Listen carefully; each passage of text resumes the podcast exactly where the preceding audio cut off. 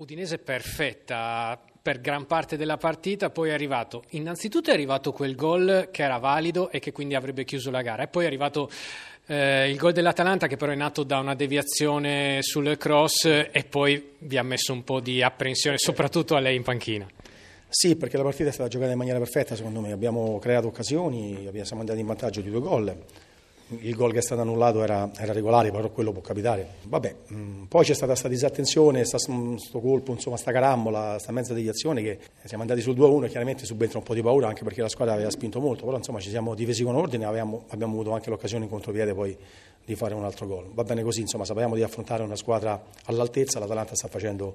un ottimo campionato e sono molto contento per la vittoria.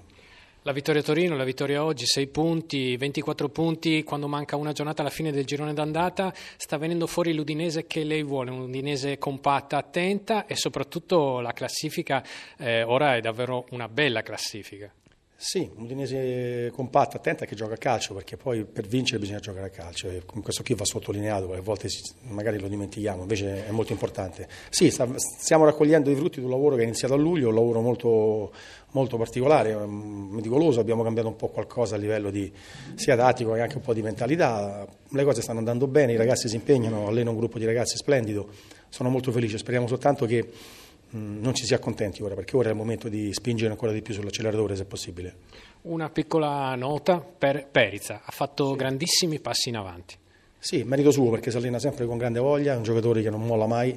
deve migliorare, lui lo sa bene dal punto di vista tecnico, però ha una volontà questo ragazzo incredibile e sta raccogliendo i frutti, gli faccio solo i, solo i complimenti. Mister,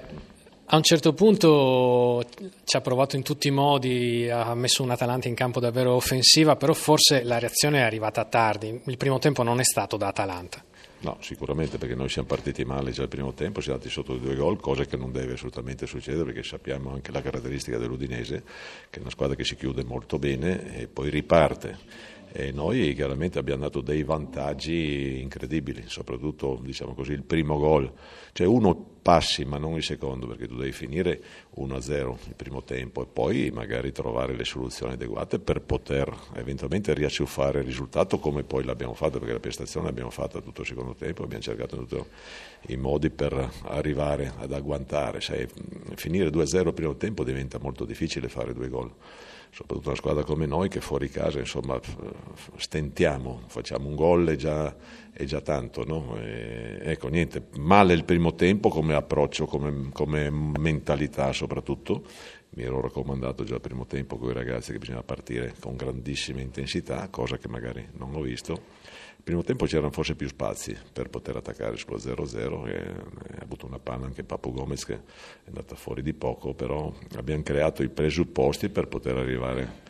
a, a concretizzare, però non siamo riusciti a concretizzare. Un alibi potrebbe essere quello, in occasione dei due gol presi, eh, l'assenza di Stendardo eh, a Bergamo per un lutto familiare, però oggi la sua assenza in difesa si è fatta sentire. Ma sai, noi abbiamo provato anche in settimana, comunque con Toloi, anche con Cherubin, sapevamo come poteva giocare l'Udinese, che poi l'Udinese ha sbloccato il risultato chiaramente su questa situazione di palla nativa. E queste sono cose che noi sappiamo e qualche volta qualche gol lo prendiamo, perché non è la prima volta che capita, perché nelle ultime 4-5 gare, i 4-5 gol che abbiamo preso sono venuti fuori da palla nativa, lì bisogna lavorarci sopra.